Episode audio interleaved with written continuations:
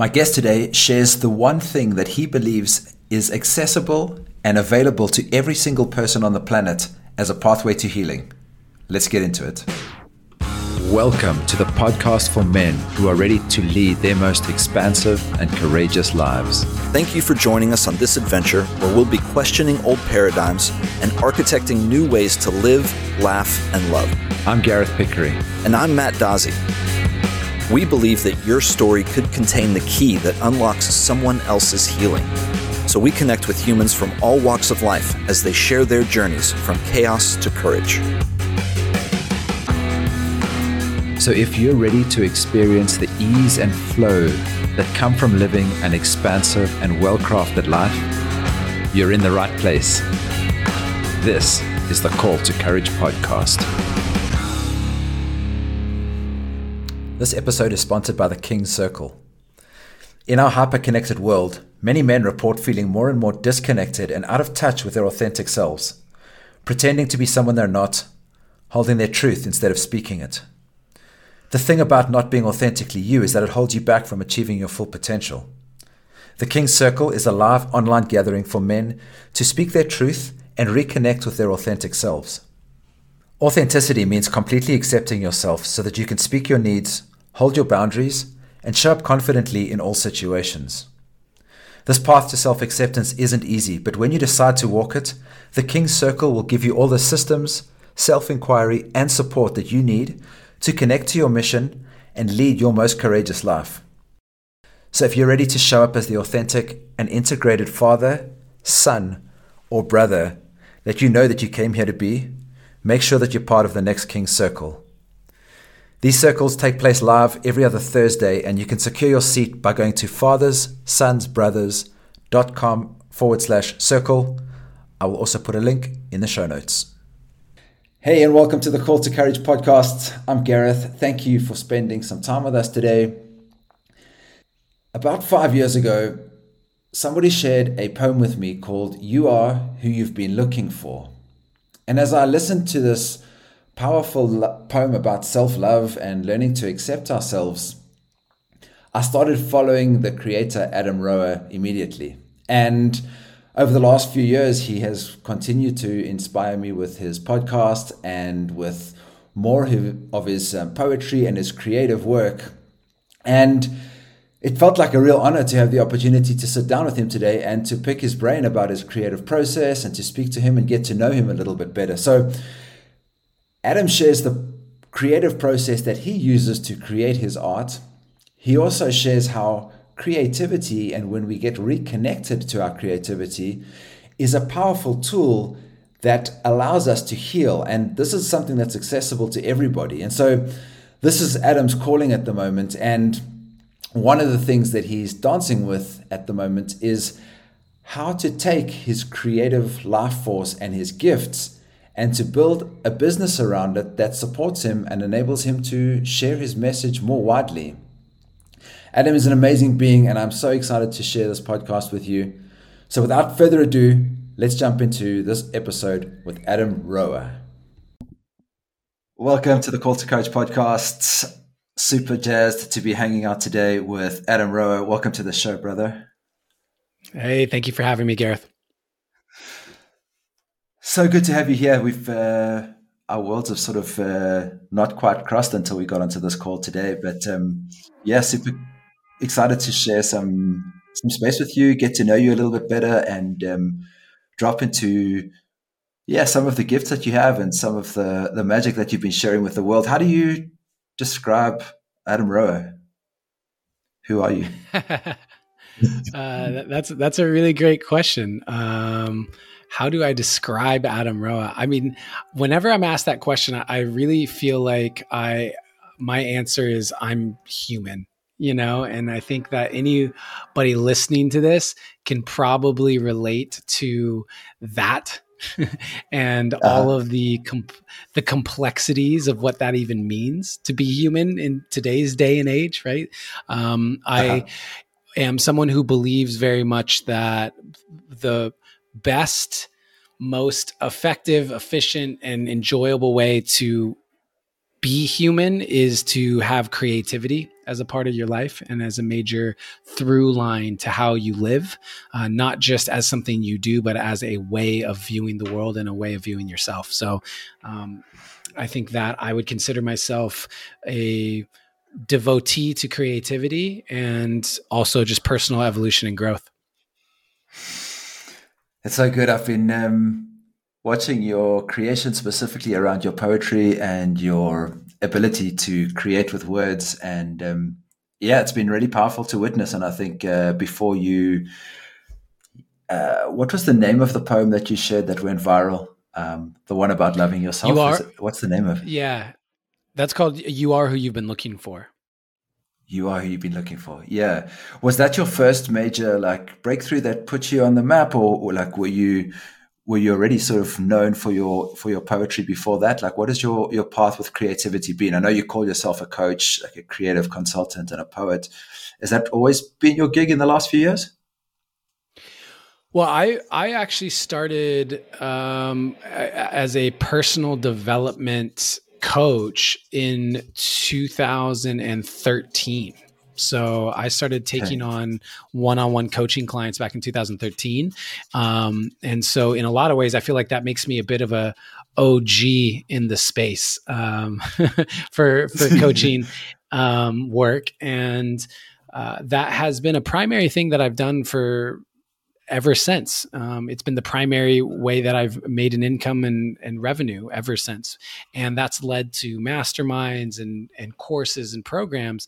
However, um, I've also always been an artist and a creative. I, I moved to L A to pursue an acting career that led to me um, creating uh, I like directing, writing, producing, and eventually I left Hollywood and um, really focused on the personal development path, but I never let go of my belief, which is that the highest leverage way we shift consciousness on this planet is through art.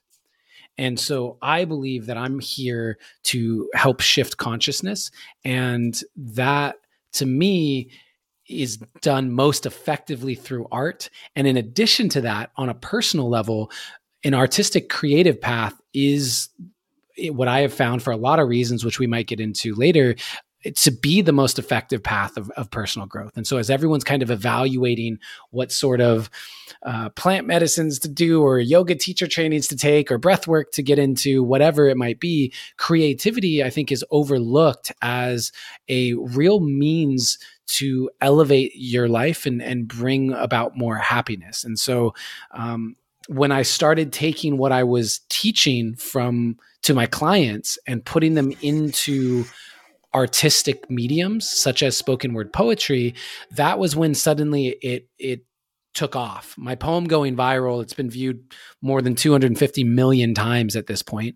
Um, when that poem went viral, it built a much larger social media following, but I was already... by the time that went viral, I'd already toured internationally for my poetry on several occasions, and I'd, I'd already been making a uh, personal development reality show called The Art of Choosing Love that I put out on my YouTube channel. All of these things were already being done as I'd committed my life to, to putting out creative expressions that I thought could help people. That's so beautiful. I think what's, what stands out for me amongst a couple of questions that come from that is the part of that that was like, you were already doing the thing, and then, you know, something that you had been working on and your craft that you had been evolving suddenly goes viral, or, or perhaps not so suddenly. You had already been putting in the hours and doing the work. And so I think there's quite a lot of people that are hoping that they're going to, their first couple of posts go viral and they'll, they'll build from there. But it really doesn't always work that way. You got to put in the work first to hone your craft and get to a place where, yeah, you have something that's good enough in order for it to be shared as much as that poem has, has been shared. What do you, what, why are we so disconnected from creativity as a healing modality? I think that people are raised to believe that creativity looks a certain way, first and foremost. So a lot of people, when they think creative, like a full-time creative, they're thinking painting, um, they're thinking dancing, they're thinking music, they're thinking um, poetry. But creativity is just the expression of creative energy into tangible, like art is the expression of creative energy into tangible form. And so um, I think creativity and art are synonymous in a lot of ways. When you, when you're expressing creatively into something tangible, that's, that's art, but that can look like how you organize your closet. You know, that can look like how you prepare a meal um, for your family. It doesn't have to look like what you, you do as a painter, drawer, dancer, uh, singer. And so that's one reason, because for the people, some people don't have that sort of skill set or hobby. And then the second is, I think w- a lot of people are raised to believe that creativity is a hobby, that creativity is something that you do um, on the side once you've figured out the practical aspects of um, your, how you make money and what is going to be your career and, and all of these sorts of things. Um, it's kind of signed, kind of put into this box of a side pursuit. Um, and I think it's, it's been that way because of a misunderstanding of creativity and the creative process. But the thing is, when you speak to artists, when you speak to people who have integrated creativity into their life in some way, shape, or form, you'll hear from all of them how much the creative expression has impacted our lives. The creative expression is, for me, it's it's gotten me through depression. It's gotten me through breakups. It's the thing that has built a a social media following. It's the thing that in, is gives me excitement for for what I'm doing in the world. Creativity has so much more to offer than just a hobby. How do you access it? How does somebody who doesn't consider themselves to be creative that's listening to this go, that's cool, how do I do it? Like, what is my entry point? Like, surely just making dinner or rearranging my closet is not the way, or is that the entry point? Well, I think that one, to, to be creative means also to follow your curiosity. So mm-hmm. from a, a starting point, what are you curious about? You know, like what do you, do you, is there a part of you that's always wondered if you could sing, or has wanted to pick up the guitar, or loves to dance when no one's watching? Like what, what is that thing that you're naturally, uh, you have an inclination towards? Um, because again, I believe your creative energy is the purest expression of, of your soul. I think your creative energy, which is your life force energy, it's your sexual energy, it's all the same thing. It's the, it's the energy of creation. So mm-hmm. to me, tapping into your creative energy is less about trying to, to force something. And it's more about listening to how your soul wants to express itself. And so that's when, when people ask how, um, and I'm not wanting to downplay the difficulties of this at times, because again, the difficulties of we, accessing creativity, you mean? Yeah. Th- yeah. For people who are not accustomed to it, I think that mm-hmm. it can feel like, I don't even know how to get started. Um, it's the reason why I, I have my online community, The Create Community, um, which is entirely about helping people access creativity. That's, that's what it is. And there's no way to do it without Ta- like expressing it. You, you have to express it. That's, that's the thing. You can't just sit and be lost in creative energy, um, and think that you're going to somehow develop that skill. Just like anything else, you c- you can sit and imagine and hear music in your head, but until you pick up the instrument, you're not really translating that into the fullest expression of, of how that can impact you um, along the way. Same thing with your creativity. To sit and just be lost in creativity is actually just to be lost in your imagination. Every child right. knows how to do this. We, you don't have to teach a child how to get lost in their imagination. Um, we more have to just unlearn the part of us that may have shut off our imagination and then give ourselves the outlet for it. And so that's really what I work with clients on and things like that. You'd be so, you'd be shocked how many multi multi millionaires are feel like they don't have creativity. And, and I say to them, you, you built a fifty million dollars business. You think that's not creative? Like, you absolutely mm-hmm. have that creativity. It's just a matter of um, reframing it so that you can see it. Yeah, I love the part of starting with curiosity, because I feel like that's life's way of guiding us onto a path. You know, there is inherently something that we're excited about or curious about. And when we take the time to tune into that, yeah, including actually taking action is what I heard you say. Like, it's not one thing just to sit and meditate on what it would be like to play the guitar, but to actually pick it up and to see what it feels like to, to move with that creative muse is the way to be able to feel if that is the creative outlet for, you know, for each individual person. And What, how does that link to healing? How do you see, I mean, this is something that's been pretty new to me until I spoke to James McRae recently, which was like, I didn't actually recognize creativity as a path for healing, because yeah, the new age is all about, like you said, breath work, yoga teacher training, talk therapy as a way to, to get clear on stuff. What do you, what is the link between our creative life force and healing? Well, once you adopt the idea that you're creative energy is your life force energy. And from there, you adopt the idea that your life force energy being given the permission to move through you on a regular basis is one of the most healing things you could possibly do. that's that's the starting point, because w- now I think, especially probably people listening to your podcast and and my audience, they're all into the idea of energy healing. They're in some way, shape, or form, sound healing. It really, what we're talking about is just all energy has vibration. Vibration has frequency. So the frequency of uh of anything moving through your system can be healing, or it can be uh, detrimental, right?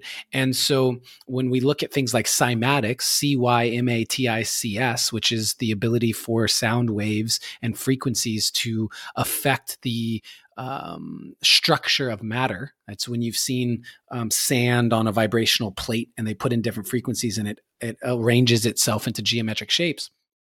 And those geometric shapes become more complex at higher frequencies.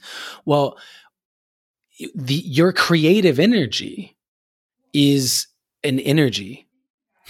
It is an energy. Therefore, it has a frequency.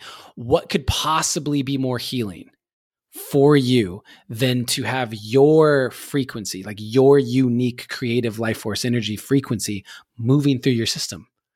And and I think that uh, for those people who were told, you know, they're not creative, for those people who were told that creativity is something you have to shut down and use as a hobby, what has happened is they're stagnating that flow of energy and what's available.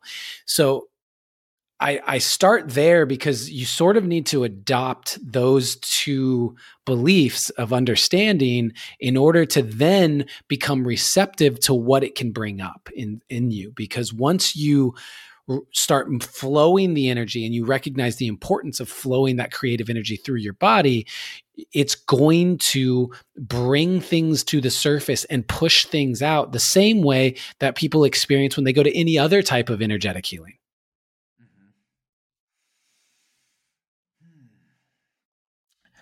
How do you see people, human beings, culture that has got a like a suppressed um, perhaps story around our, our sexual energy or our our sexual life force and its link to our ability to be able to access creativity? The link of specifically around repressed sexuality? Yeah, I, I get a sense. I'm trying to see whether you believe that there's, you know, liberation from our sexual shame or um, uh, old stories that perhaps are linked to our sexual energy, whether that is somehow linked to unlocking creativity, in your opinion. Well, I think that there's a reason why artists are seen as so sexy. You know, I think there's a reason why society idolizes and sexualizes our artists, our musicians and our actors and our, yes, they're good looking people, but there's a ton of good looking people. I'm, I'm currently living in Miami. There's good looking people everywhere. But uh-huh. um, w- when there's an artist who is in their creative expression, there's something magnetic about that.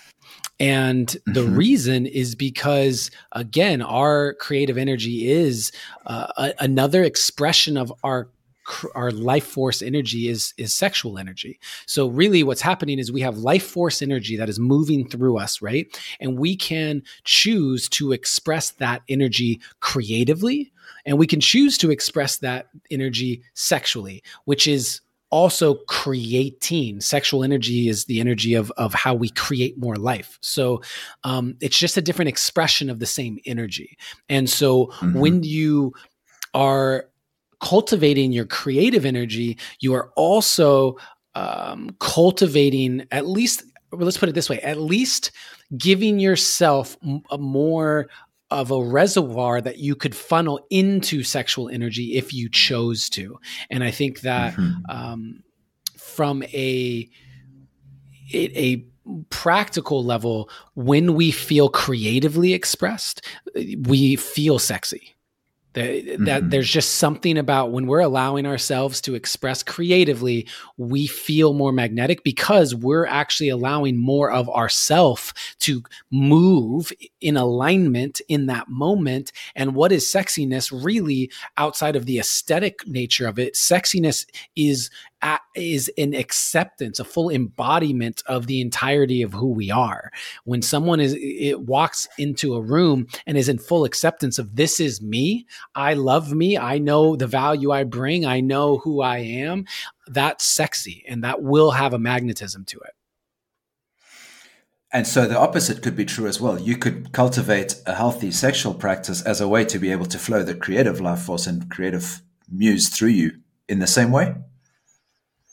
Yeah, I think that um, one, for example, you can charge yourself up sexually, and then while in that charge, uh, go ahead and allow yourself to now funnel that into something creative. Absolutely, mm-hmm. that that that's a um, it's a it is a way of of approaching it, and I think that there's also a reason why sex is tied to uh, manifestation, sex magic, mm-hmm. and and the energy of using using our sexual energy to create the life that we want. It, it, mm-hmm. Funneling sexual energy into creation has been done. Most people are doing it unconsciously, but it is something right. that you can consciously utilize. And, and um, at times in life, I think collectively there have been maybe a more conscious understanding of how to do that. Mm-hmm. You spoke, uh, I think, on social media about your time at Sex Camp. Um, how was that experience for you, and what did you learn from that? um, It was great. Sex Camp being I S T A, or the International School of Temple Arts, and um, sort of a sexual healing, tantra, um, conscious relating uh, week-long retreat that I went mm-hmm. to. And I definitely did a couple podcasts. I have a podcast called The Deep Dive with Adam Roa that I did a couple episodes explaining a, my experience and, and in some detail. Cool. I'll check those um, out. Cool. Yeah. And, um, and I did a masterclass that I think you're referring to, what I learned at Sex Camp. And, um, cause, cause that's what our facilitator was jokingly calling it, was we're all at Sex Camp to learn, to learn about this stuff. And I found that by the time I went there, I had been five months celibate, and I had been also studying Tantra to various degrees on and off for maybe six or seven years. And so I thought I was pretty familiar with that world. And I was really blown away by the value that I got from being in the practice of it, to put mm-hmm. myself in a space where I got to see in real time some of my fears and my insecurities, and got to, for me, perhaps the biggest learning was how healing uh, my sexual energy could be. Uh, because previously, as someone who had been the victim of sexual abuse at a young age, I had associated sexual energy as being dangerous and mm. something that could cause a lot of pain. And to flip that and experience my sexual energy being exchanged in ways that were very healing for the women I exchanged with, um, was, was very powerful f- for me. Hmm. What was your uh, choice prior to going into that to, to walk the path of celibacy? What was the intention that you set behind making that choice? Well, I had been in relationships for quite some time. I was in a ten-year monogamous relationship, and then um, very quickly after that got into another one year. And then um, I thought I was going to be single finally after that one ended, but COVID happened, and uh, suddenly dating at the very beginning of it, there was no dating. Everyone had no idea what was going on. And so, uh, and then I got into a relationship during um, twenty twenty. Um, and so I felt like I had basically been in relationship more or less for twelve years straight, from the ages of twenty-three until I was basically thirty-five. And after that third relationship ended and there was a breakup, I decided that I was going to give myself an entire year of not being in relationship to really force myself to um, v- view dating differently. Um, I guess up until that point, I had seen dating as the thing you do to find your next relationship. And I... Just, I didn't want to just habitually find myself in these relationships. And so by taking a year to take relationship off the table as an option, but not completely take dating off the table, it forced me actually to redefine what I thought dating was.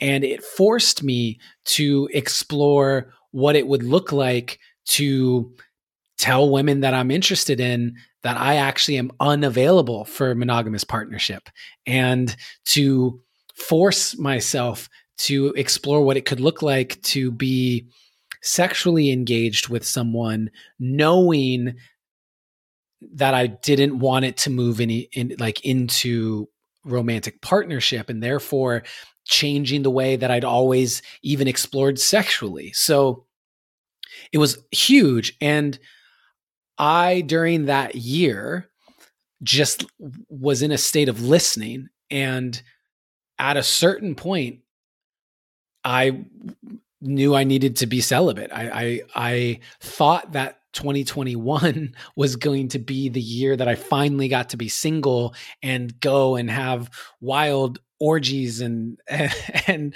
and be sort of a conscious fuck boy or something, like have that experience that I never thought I had in my twenties.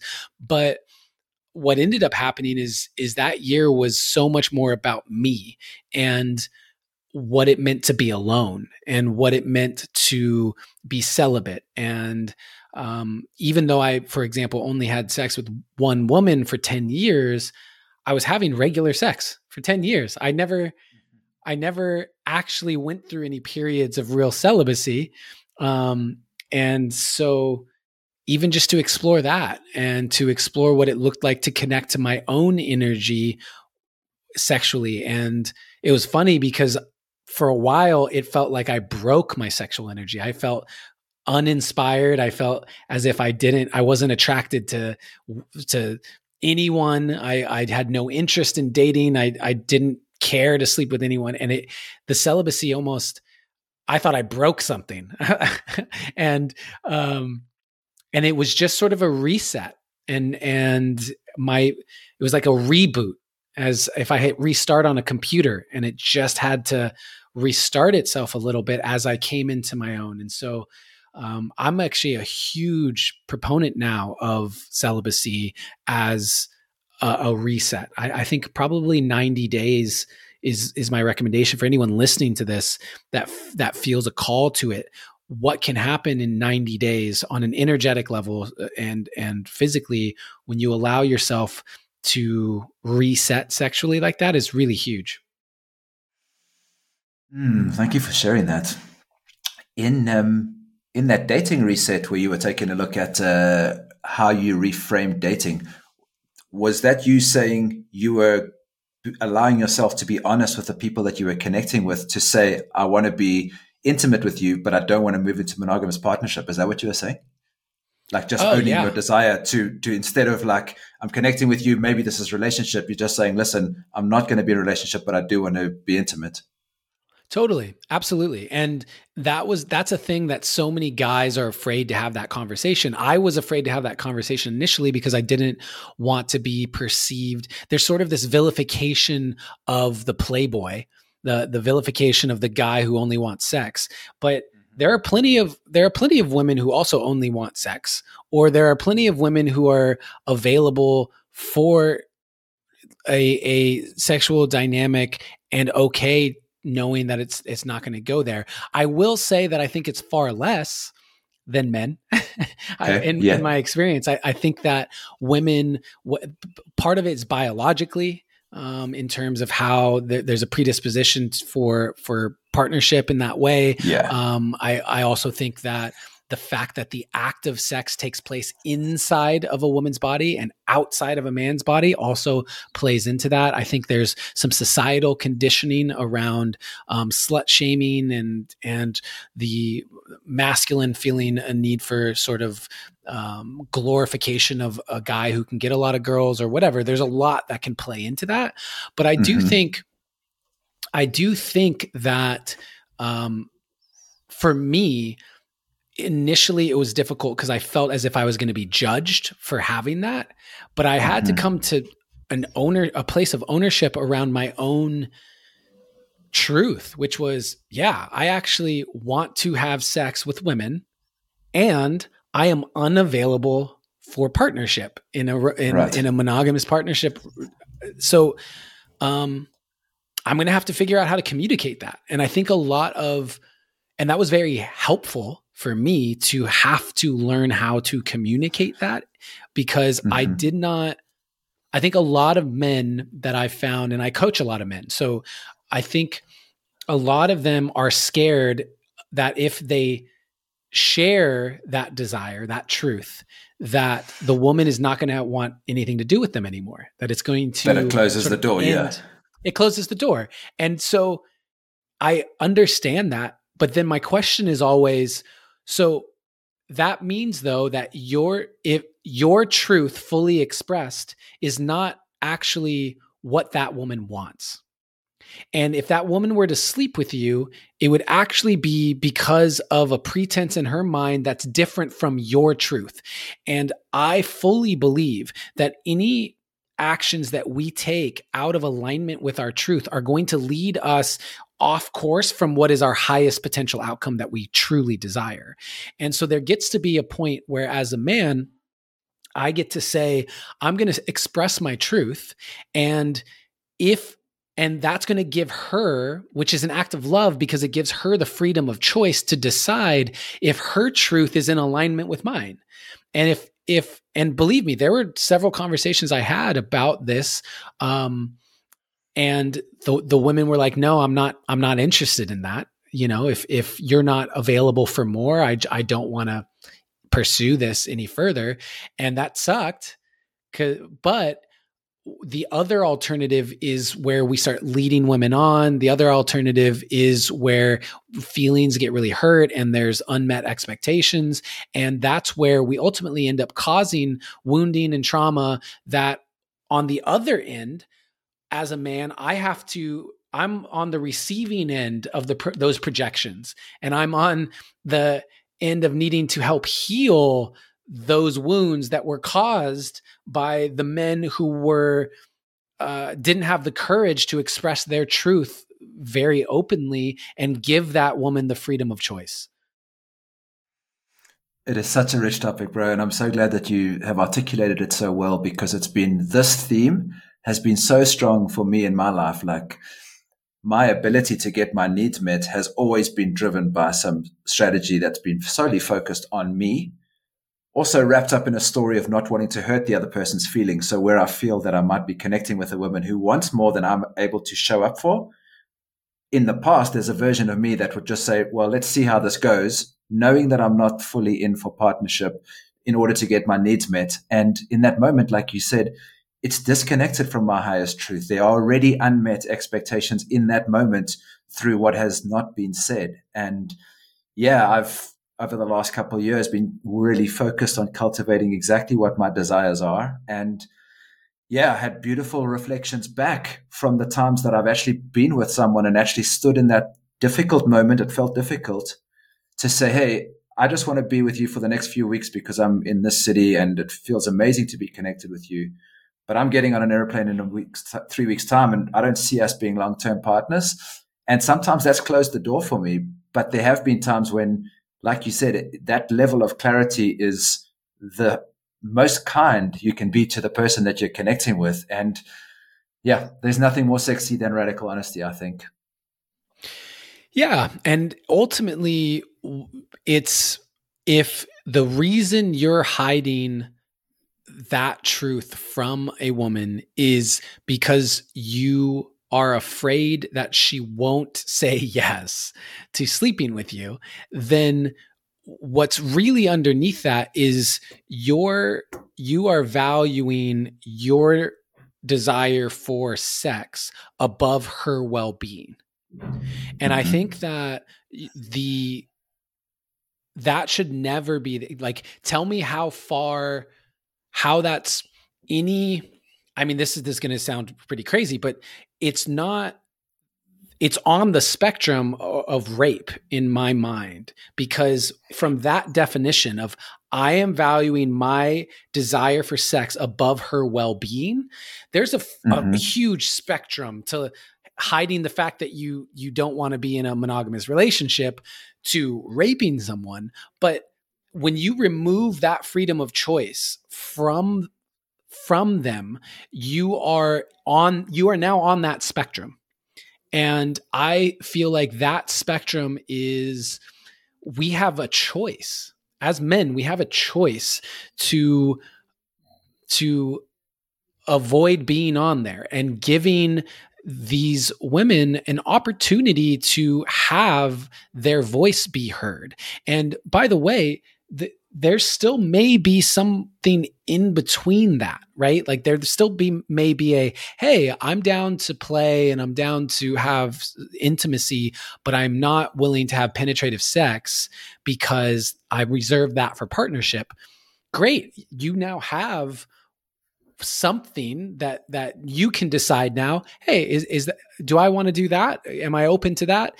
And that is where our self-control, that's where our, where our willpower, that's where our integrity all comes into play. And as a man, if you do not have control over your willpower, uh, you're, um, I think you're missing what it means to really be a warrior, to be, to be um, someone who ha- is in mastery of self. Yeah. I agree. And I think there's also a level of nuance that comes from that, um, which may not necessarily be directly articulated. Like I've been in connections in the past where it's like, I'm not so sure what it is that this person wants. And I haven't clearly expressed where my own relationship requirements are or what my direct desires are, but we connect anyway. And there's, I think, a level of mastery that comes from recognizing the sacredness of every single connection that you get into and valuing it enough to be very clear about your desires and your boundaries up front in a way that gives the other person all the information to be able to make the, the choice that really f- finds a match for whatever is a match for them in that particular moment. Mm-hmm. Yeah, well said. I want to ask about your celibacy practice. So you spent, uh, did you say six months, five months being celibate? Five months. Mm-hmm. Five months. Well, a little bit more, um, I guess a little bit more than five months, because, but I went to I S T A five months celibate. Cool. In that, in that time, are you cultivating your sexual energy and running that energy by yourself through like a self-pleasuring practice, or are you completely disconnected from your sexual energy during that time? Uh, both. There was a time, there was a period of time where I felt really disconnected. And then as part of wanting to reconnect it, I intentionally then started to have uh, reconnection practices. Um, the the primary of which was just I would breathe my sexual energy into each of my chakras every morning before getting out of bed. So it was just, th- those are some of the ways in which I personally have found to, to create discipline for myself, is through things like, you can't get out of bed until you do this, you know, like giving myself, you can't go to bed until you do this. It, so things like that are very helpful for me. And um, so there was, it was, it was definitely more than thirty days, but there was, a, and I would say it took between ten and twenty minutes uh, to do. And I would just mm-hmm. breathe my sexual energy and pull it up into each of my chakras, um, every single morning before getting out of bed. And that was a, a very intentional practice to connect again to my sexual energy. Yeah, I think that's so good, because I want to just like highlight that for anybody considering an, uh, like a, a process of going celibate, is not to completely disconnect from your sexual energy completely, but to keep activating your sexual energy, but not sharing it outside of yourself. So like you were doing, you're cultivating that energy and keeping it with yourself, but you're not suppressing your sexual energy for the time that you're celibate. Yeah, I think there's a, a very big different difference. And I think that if I were to overall describe celibacy, I think it, there could be, sometimes it could be valuable to, to allow yourself to just have maybe a week or something where you're just, okay, no, let, let the sexual energy dissipate, let it just be for a while. Mm-hmm. But then I think the real power of celibacy is about developing a relationship to your sexual energy. Celibacy is not about disconnecting from your, your sexual energy. I, I, I think Thank that you. The real power in it is to um, know it more deeply, and to know it more deeply requires that, not requires, but is easier when it is um, not entangled and enmeshed with the sexual energy of someone else. So good. So good, bro. What are some of your other practices that you, that you stick by in the morning before you get out of bed? What are the, some of the things you focus on in your evening practice?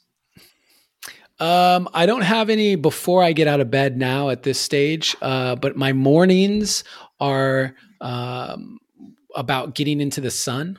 So that's a, a really big one for me. I'm now taking my morning meditations um, out into, now that I'm in Miami and the sun is generally shining, um, I'll be out at eight thirty in the morning, um, actually sitting in, in the morning sun and uh, letting the sun hit my body, you know, shirtless and shorts, mm-hmm. just letting the sun hit my body um, early in the morning. I always do a bit of, of movement connecting to my body, whether that's stretching um, or a little bit of dancing or something to just open up my body, awaken my body. Uh, for a while I was doing um, breath work, uh, whether that was fifteen or twenty minutes of it, or just, you know, fifty breaths, whatever it was, but just to open myself up. And then I have a journaling practice that is a very big part of my life. And I've been working these days on creating more. I'm, I'm in a period of really expanding as an entrepreneur and, and within my own business, going from a solopreneur and as a coach who has clients and different things and occasionally launches things, to actually um, building out the, the business of it and creating the systems. And so that is going to be an expression of myself first and foremost. So I've been giving myself a little bit more structure and systems to um, creating to-do lists every morning, like really structuring out my to-do list and really looking at scheduling and utilizing a calendar more, and looking and having um, monthly visions and, and yearly visions and setting goals. For a long time, I didn't actually set any goals. I, I knew what I wanted to do and I just did it. And so based on the seasons of my life, I adjust my routines to, to, uh, like uh, there was a previous season, for example, when I was connecting to my sexual energy again, that I went really deep into physical. And so I would spend an hour every morning doing um, self-myofascial release. I don't know if you're familiar okay. with that, where you're yep. really like rolling, you take like a lacrosse ball and you're putting it into yep, your yep. muscles. And yeah. And so doing that for like an hour every morning and just allowing the stuck oh. energy physically to be moved. So it just kind of depends on, on the season I'm in. So good. What uh, Let's get into the conversation around um, creative entrepreneurship, because I think that's a theme that you're that you're cultivating in your life at the moment, and I've heard you speak about it before. What does that mean to you, and what is uh, what does that look like as you install it into your life? I've heard you speak about some of the resistance that you've had in owning the um, yeah the desire to want to build a eight-figure business or whatever those goals are like. What is that resistance coming up for you, and what is your path around what it is that you're wanting to create? Yeah. So, um, I became a millionaire at thirty-three, uh, when I essentially got a, I, I had a client that paid me a million dollars for a one-on-one, a year of one-on-one coaching. And when that happened, I, uh, it really kind of blew the roof off of sort of the the one-on-one coaching world for me. I went, oh wow, this is now like, what am I supposed to do now? Do I, is it, do I only coach people for a million dollars? Is it supposed to be a million and uh-huh. one now? Like, like how do you grow? How do you keep growing at that, that stage? And I, um, and, and I took many years, I think, to get clear on a number of different parts of myself first and foremost. Mm-hmm. uh, that, that money, what it provided me was an opportunity to go really deep inwardly, um, in, in a lot of ways, and, and fuel things and fund things. And I poured into myself at a really deep level, and ultimately through depression and healing my, my sexual wound and P T S D and all of this stuff that had, that I, I went through, I started to ask the question, what do I think it really could help people? Like what could, could really help people? And I don't mean some people, I mean all people. Is there something I believe that could universally help everyone? Because like we said, there is a million types of, of yoga and breath work and plant medicines. And I don't believe any of them work for everyone. I've tried so many of them. There's some types of meditation I really don't like. There's some types of breath work that's not my favorite. And there, there are definitely plant medicines that aren't for everybody. So what is it that I think could work for everyone? And I came down to this fundamental belief, which is that I believe that people with some form of creative expression in their life will be happier. It doesn't mean okay. that you'll be happy. It just means you'll be happier, whether that's five percent mm-hmm. or that's fifty percent. If you have creative expression as a part of your life, you will be happier. And I believe that to be for everyone. I don't believe there's an exception. I think that I really do, for me personally, believe that to be a fundamental truth of us as human beings. And so mm-hmm. having come to that through some really deep introspection and, and pausing everything, like I paused my online community, I stopped taking one-on-one clients at the beginning of this year. I, I took months and I just sat with what do I, in, in an era where everyone with an Instagram is a life coach, and in an era now where we have Chat G P T and this A I that's going to make it easier than ever for people to just create content and put it out, and It, there's there's going to be so much noise, even more than we have now, going mm-hmm. out into the space telling people, I can help you be happier and let me help you heal and all of this stuff. And so for me, I really felt it was important to not fall into the trap of just charging more and more money to to work with me, you know, after the, the, the million dollars, I just like, what am I supposed to do here? Um, mm-hmm. and really get to what is the simplest thing that I believe would work for everyone. And that once I got there, and th- the reason why I'm sharing it from this perspective is I think everyone should get there. I think, I think for all of you entrepreneurs, for everyone listening, get to what is the simplest thing that you think could help the the people you really want to help. For me, mm-hmm. it was, I want to know what's the thing that could help the most amount of people. and, and what is that? And from there now, what is the business around that? Because I think my ability to jump on this podcast, for example, is because I'm not working eighty hour weeks to pay my rent.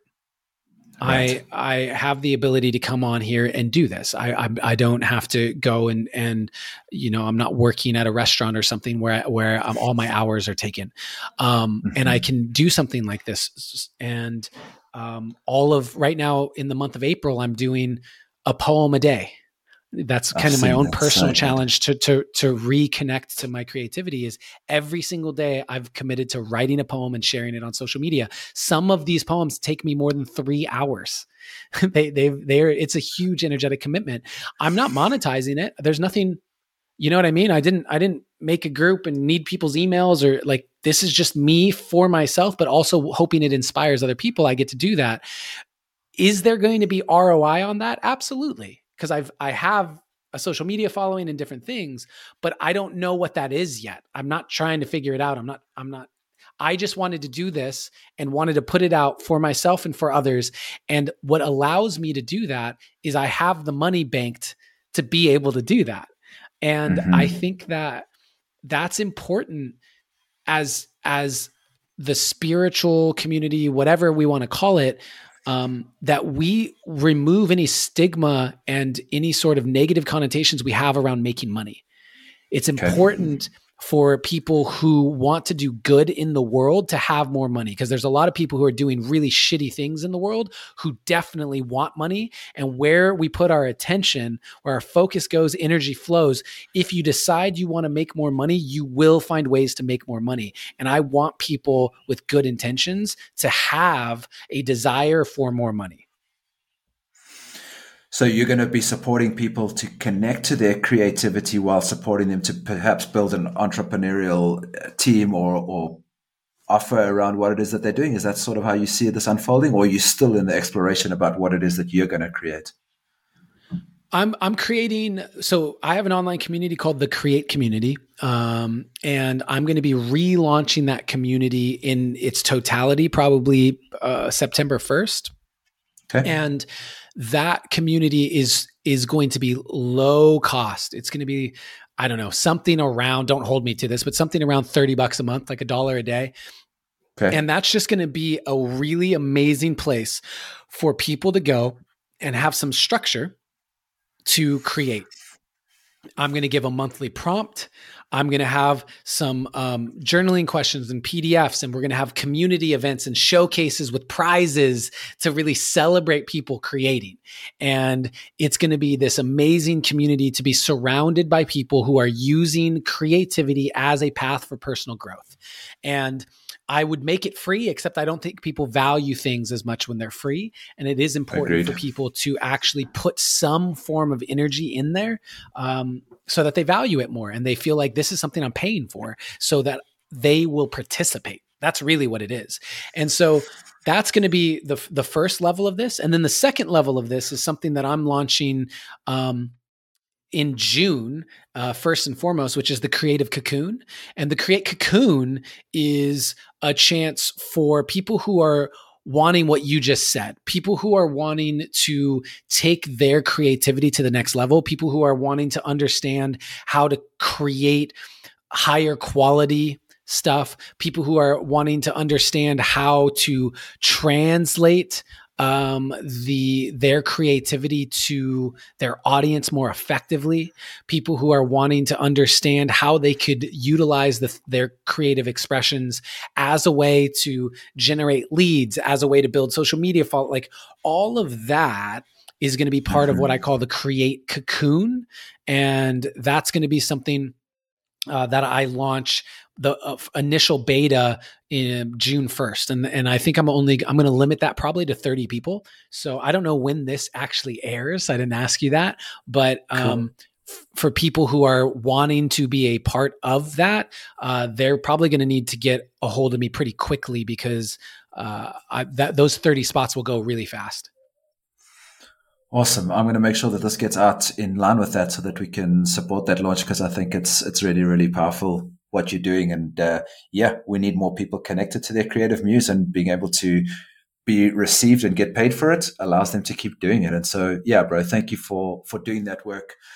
So one last question. What is something that you see in your life at the moment where you're being called to step up? Like a, I call it a call to courage. What's the one thing that you're being called to now that's requiring you to push above and beyond and step into a growth edge that you've been called to? Business. Everything that I was just sharing with you, everything that I was just sharing with you is the vision, and to, to be a match to that vision, to be a match to a creative community that has more than ten thousand members, to, to be a match to someone who has an eight figure reliable business ecosystem, not just someone who launches a program here and there, but has it all um, created and built out. There are things that I need to shift, including some of my money mindset. I've been noticing some of my own fears and insecurities and stuff come up around money. I've been um, finding uh, fears around failure. I've been finding the part of me that has um, gotten lazy with my organizational skills. There's a part of me that can see how I'm going to have to become better as a leader. There, there's so much that's currently uh, requiring courage to step into, because I... I haven't done it before. And therefore there's a part of me in the back of my mind that wonders if I can. And every single day, through the morning routines, through everything we've talked about, every single day is a, is me saying, I can do this. I am choosing to do this. I am taking action to do this, and trusting that whatever the results might be, it is for my own evolution.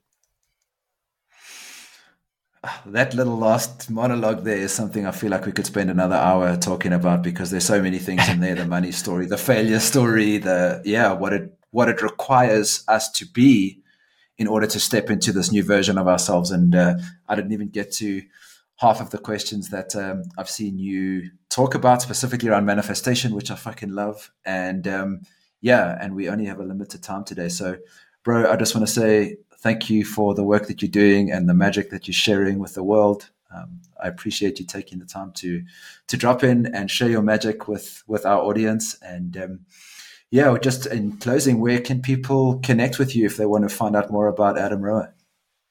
Yeah. Thank you, Gareth. It's been a pleasure to drop in with you. And um, the places that people can find me, adam roa dot com, A D A M R O A. Uh, I have a lot of online real estate and free places that people can connect with me, um, which are, I have two podcasts, The Deep Dive with Adam Roa. I also have You're Too Much with Adam and Taylor. Uh, I co-host with a friend, Taylor Simpson. And that, that one's really taboo in a lot of ways. We go into a lot of sexual subjects and different things, and they're short twenty-two minute episodes. Um, and then I have things like a free weekly newsletter that goes out every week, uh, covering consciousness, creativity, and community. I have a free text message community where I send out journaling prompts and little bits of insights and wisdom that I'm learning throughout the week. Um, there's a lot of that. So if you go to my Instagram, adam dot roa, you can actually see my link tree, the link in the bio, and you can find all of that stuff there. So good, brother. I'm looking forward to connecting with you in person at some point in the future. And uh, thank you again for your time and your generosity. I really appreciate it, man. You're welcome. Thanks for having me. Thank you, everybody, for listening. Ciao. Thank you so much for checking out today's episode. And I hope that you enjoyed listening to it as much as we did producing it for you. If you want to find out more information about today's guests, as well as access any of the resources that we spoke about in the show, make sure you check out the show notes. I'll also include a link to the Fathers, Sons, Brothers homepage, where you can connect more deeply with the tribe, as well as secure your seat in our free weekly men's circle called The King's Circle. If you want to support the show, please feel free to leave us a review wherever you listen to podcasts, as well as share this episode either directly with someone that you feel could benefit from listening to the episode or any of the episodes that we've created, as well as sharing this episode onto your social platforms so that more people can connect with the conversations that we're having. Thanks again, and we look forward to seeing you next time. Ciao.